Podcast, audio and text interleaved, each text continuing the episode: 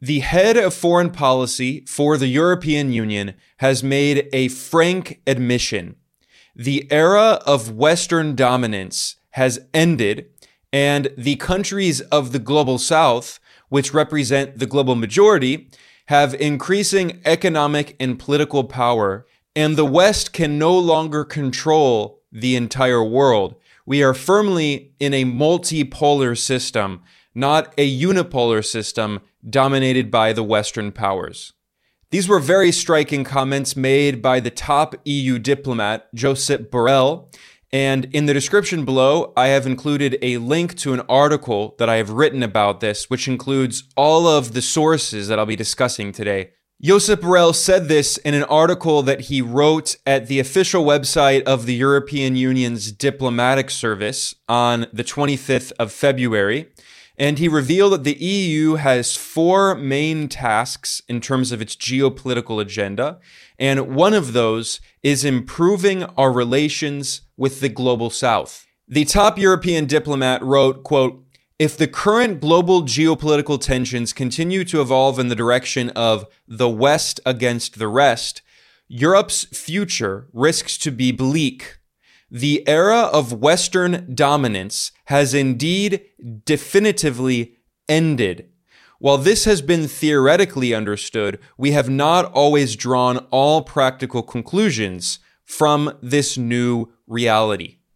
In the same article, Borrell acknowledged that the wars in Ukraine and Gaza have accelerated this shift, this geopolitical shift, and he added that the anti colonial uprisings in the Sahel region of Western and Central Africa have also accelerated this shift. And in Burkina Faso, Niger, and Mali, there are nationalist military governments that have come to power opposing the neo-colonialist policies of France, which controls their currencies and largely dominates their economies. And Borrell warned that this could be a symbol of things to come if more countries around the global south rebel against the Western powers that colonize them.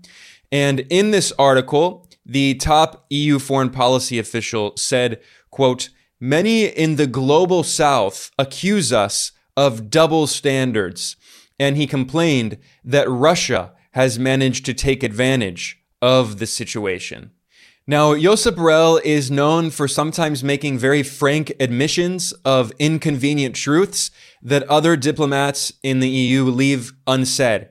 And we saw a similar example of this back in 2022, in which the EU foreign policy chief acknowledged that the prosperity of Europe, its economic model, was based on China and Russia. It was based on cheap energy coming from Russia, access to the big China market and low paid Chinese workers. But with the Western sanctions and economic war on Russia and the end of Western imports of Russian oil and gas, and furthermore, with the new Cold War against China, and the Western sanctions and trade restrictions on China, these policies have been backfiring and devastating the European economy.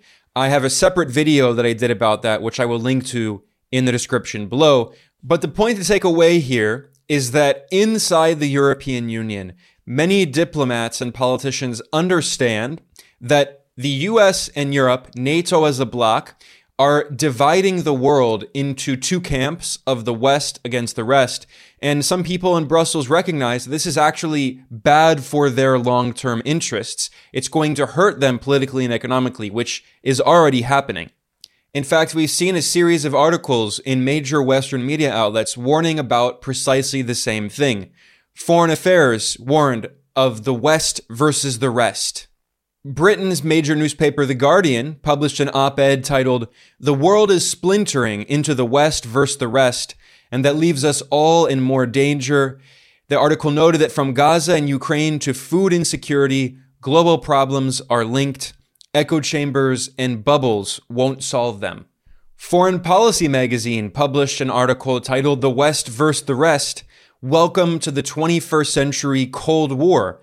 And it was written by a senior fellow at the very influential Washington based think tank, the Brookings Institution, Angela Stent. And she's the author of the book titled Putin's World Russia Against the West and with the rest. So we see this idea that the West is alienating the rest of the world in the global South. However, recognizing the problem is one thing, actually working to try to solve it is another. And we have to ask, what is Europe doing to try to prevent this division of the world into the West versus the rest? And if you look at the other comments made by Josep Borrell in this same article, you can see that he's doubling down on these very same policies that are making the problem even worse. So in the same article, he calls for providing further and further support to Ukraine, warning that Ukraine risks losing ground. So the West needs to continue this proxy war against Russia. He said, we have to support Ukraine more and we have to do it quicker, in particular regarding artillery ammunition. He said, We are witnessing a new kind of war, one that evokes the trenches of the First World War and the robots of Star Wars. Technology, in particular drones and artificial intelligence, are shaping the outcome of this war. We need to find ways to provide Ukraine with the latest technological developments. And he pledged that the EU will provide Ukraine with long term security commitments. And at the same time, Borrell emphasized that Europe needs to deepen its relations with the United States and strengthen NATO. He said, Europe has gone through a long period of silent disarmament, gradually losing military capacity, while our defense industry has been shrinking dangerously. He added that for the past 10 years, our defense budgets have been growing again, and we must sustain these efforts in cooperation with key partners, and in particular, the US. And the recent months have showed how important NATO remains to our collective defense. So, calling for expanding military spending in Europe, deepening cooperation with the United States, and strengthening NATO. But all this is doing is exacerbating the problem, which was acknowledged by an influential European think tank called the European Council on Foreign Relations, which published a white paper in 2023 warning of the art of vassalization of Europe, warning that Europe is becoming an American vassal and the war in Ukraine have, has showed Europeans' profound dependence on the US for their security. So Josep Borrell, the EU foreign policy chief, has recognized that the era of Western dominance has ended, and he notes the importance of not dividing the world into the West against the rest, and yet he is doubling down on the very same policies that are politically, economically, and militarily subordinating Europe to the United States and strengthening this transatlantic imperialist bloc that continuously goes against the will of the rest of the world. One of the clearest ways to see this is to look at votes in the United Nations General Assembly. And here I have a chart and the vertical line of the chart shows the average vote in the UN General Assembly of all of the countries on Earth. And if you look, you can see that the West constantly votes as a bloc against the rest of the world. And in particular, the United States is a massive outlier, constantly voting against the rest of the world. And Europe largely votes together and it votes with the US. And there are only a few outliers, like in the Middle East and North Africa. Israel is one of the main outliers. In the Americas, Colombia historically was one of the outliers. But the vast majority of countries in the United Nations General Assembly vote together. And these are countries in the global south, in Asia, Africa, and Latin America. And by the way, this chart shows that China votes with the global south, with the majority of the world population consistently, and China's vote is frequently close to the world average in the UN, whereas the West is completely against the world average. Here is another chart which is even more striking.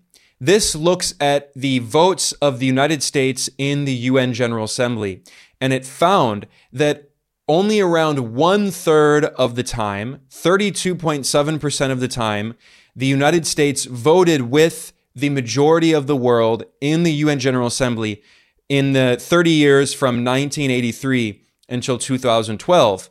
And in some years, like in 1988, the United States only voted 15.4% of the time with the other countries, the majority of countries in the UN General Assembly.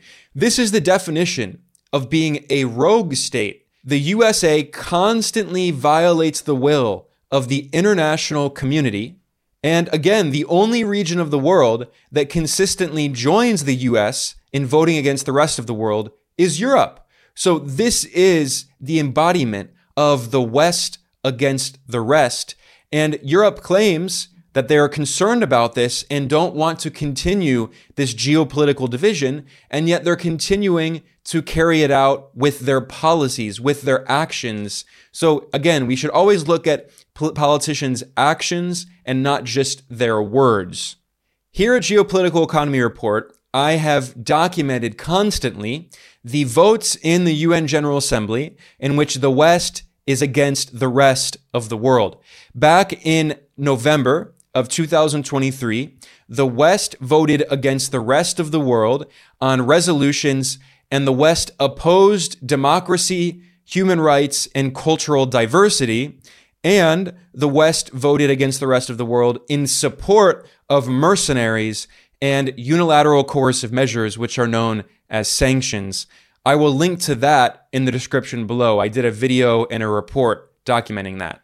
In April of 2023, there was another very similar vote, this time in the United Nations Human Rights Council, in which the West voted against the rest of the world. The West supported sanctions, unilateral coercive measures, which violate international law, whereas the majority of the UN Human Rights Council, represented by the global majority, the countries of the global south, they voted against sanctions in defense of international law. And another flagrant example of this is every single year, the UN General Assembly holds a vote on the call for a new international economic order. This is something that the countries of the global south have been demanding for 50 years. This year, 2024, is the 50th anniversary of the call going back to 1974, in which the formerly colonized nations of the global south demanded a new international order. And in these resolutions in the General Assembly, the global south calls for this new international economic order to be based on respect for sovereignty, equality, sustainable development, and biological diversity, things that all should be uncontroversial, and yet every single year, the Western imperialist nations vote against them because this is the reality of the geopolitical order, which is a Western imperial dictatorship led by the United States. This is the US led imperialist world system predicated on the super exploitation of the formerly colonized countries in the global south, whose economies largely revolve around the export of raw materials and low value added products in very labor intensive industries. And their cheap labor is exploited by multinational corporations concentrated in the West, in the global North, in the colonizing nations, whose economies are in turn predicated on the export of high value added products of capital intensive industries and their wages are significantly higher. And the goal of these imperialist nations concentrated in the West is to depress the wages of the global South to keep them trapped in cycles of dependency and if you look at a map of the countries in the core of the world system, they are the West, the colonizing nations, the imperialist nations. And if you look at the countries in the periphery, they are the countries that were colonized in the global south.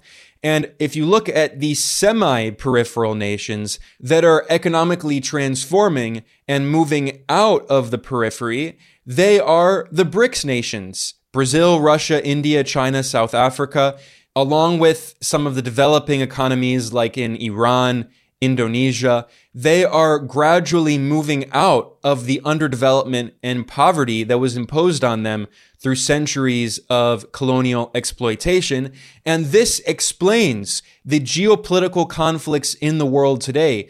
What we're seeing is fundamentally a continuation of the national liberation struggles, the decolonization struggles of the global south that formally ended political colonialism, formal colonialism in the 1950s, 60s, and 70s, and yet a system of neo-colonialism continued in which their economies were dominated and in some ways controlled and exploited by the Western capitalist nations. And what we're seeing in this new Cold War is a struggle of the Western imperialist nations led by the United States trying to prevent the global south from transforming the international economic order, from creating a new international economic order. And the global south nations are essentially being led by China. Now, China is not imposing its hegemony like the US, but the fact is the de facto leader of the global south is China because China has become the world's largest economy. China has become the world's manufacturing superpower and China's attempt to end the economic subordination of its own country and the rest of the global south is leading to these geopolitical tensions, which is essentially a crisis of the imperialist world system and the Western powers are trying to maintain their economic hegemony, which is why the U.S. Commerce Secretary, Gina Raimondo, has said explicitly that the U.S. needs to work with Europe to slow down China's innovation because this is how the West can keep the economies of the global South trapped in this cycle of dependency by preventing them from developing their own advanced technologies so they are dependent on the advanced technologies produced by the West and in particular by the United States, especially as Europe has become more and more a vassal of the United States. And the Greek economist Yanis Varoufakis has pointed out, and I agree with his analysis, that Europe does not have any of this advanced technology, what he calls cloud capital, that the United States has created. And in this new era of the fourth industrial revolution, Europe is not only having its security subordinated to the United States, but also its economy subordinated to the United States and these big tech corporations concentrated in Silicon Valley. So, what we're really seeing at the end of the day is a struggle by the formerly colonized nations of the global south with the de facto leadership of China to end a U.S. global dictatorship, a Western economic and political dictatorship, but which is really led by the US, an imperialist dictatorship to transform this world system to make it actually more democratic, economic democracy, and not a global economic dictatorship controlled by the United States.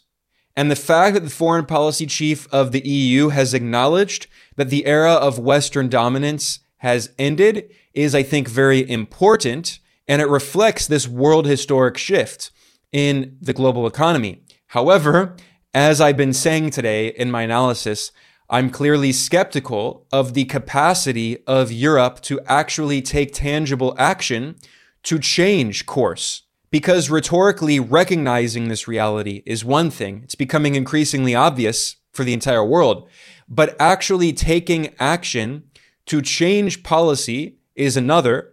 And I do not see evidence of the European Union actually meeting its words with the actions that are necessary. And that's why I expect the geopolitical conflict to get worse, not better over time, as even Foreign Policy magazine, the establishment mouthpiece of Washington, has acknowledged welcome to the 21st century Cold War of the West versus the rest. And by the way, briefly here, I want to explain the importance of the term global south and what that really means. Now, in his blog post, Borrell was clearly skeptical of the term global south. He repeatedly put it in scare quotes and he said that it could mean different things.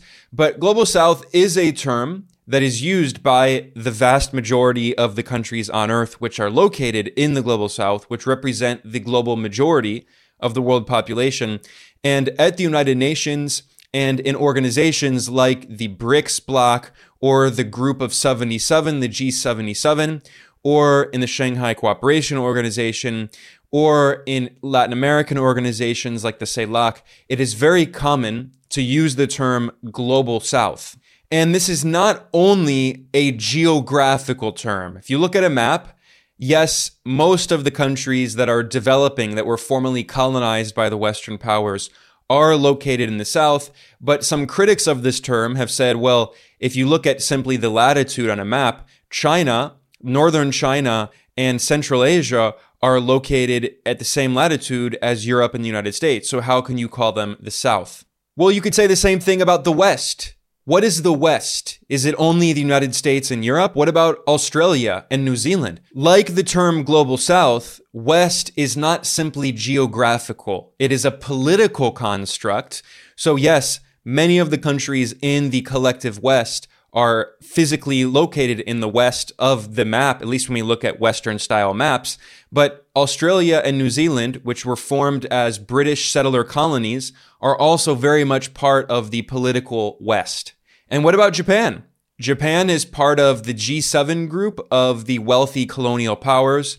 And Japan, along with South Korea, frequently vote with the West against the rest of the world at the United Nations, opposing the global South. So again, it's important to understand that terms like the West or the global South are political constructs that are rooted in geography, but they're not solely geographical. In fact, if you look at a map, where is the West actually located? Behind me, I have a map from China. And in China and some parts of Asia, most of the world maps put Eurasia on the western part of the map, on the left side. So in this map, which is common across Asia, where is the West actually? Obviously, Earth is a sphere. It's round. There's not only one direction that is the West. If you're in the West and you keep going west across the Pacific, you're in Asia. Global South has become a term that is very popular among formerly colonized countries. It is a political project trying to unify these countries so they can develop economically and resist imperialism and neocolonialism. And this was made clear by China's foreign minister, Wang Yi. He said, China will always be a member of the Global South. Similarly, in a speech that Brazil's president Lula da Silva gave in Ethiopia this February, he was speaking to African leaders, and Lula emphasized the importance of the project of Global South unity. He called to further integrate the economies of Latin America and Africa, and he said, This is the world we need to create, which I call the Global South. It is the new world that is in front of us, in front of our eyes. And Lula added, we were once known around the planet as poor countries, then as third world countries, then as developing countries, then semi-developed countries. Now we are developing countries. No, sir, we are now the economy of the global south. We want to give ourselves a chance so that the global south, which has part of what the world needs today, can occupy its place in the economy, in politics, and in world culture. And then he added that the BRICS is an exceptional opportunity to help integrate the global south. And he called for bringing more African countries into BRICS and also participating in the, the G20, the group of 20 nations.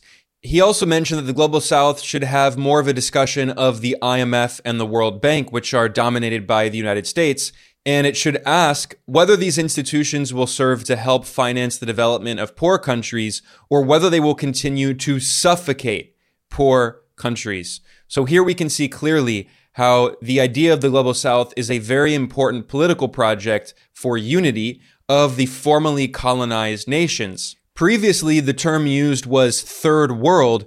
Today, third world often has very negative connotations, but when it was created, it was originally not meant to be a negative term. And anti-colonial and anti-imperialist leaders discussed the differences between the first, second, and third world in terms of their relations in the world system, the global capitalist system.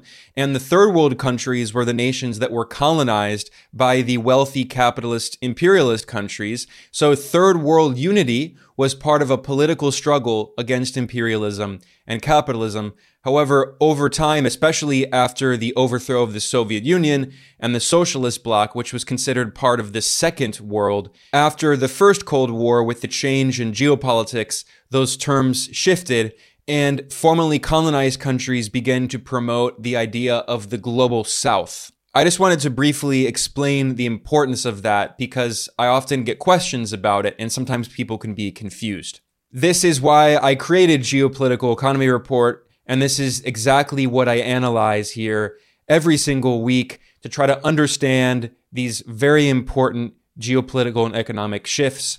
I want to thank everyone for joining me today. I'm Ben Norton, the editor in chief of Geopolitical Economy Report. Please like and subscribe if you're watching this video on YouTube. If you prefer listening to these videos as a podcast, check out the Geopolitical Economy Report podcast. Once again, I want to thank you for joining me, and I'll see you next time.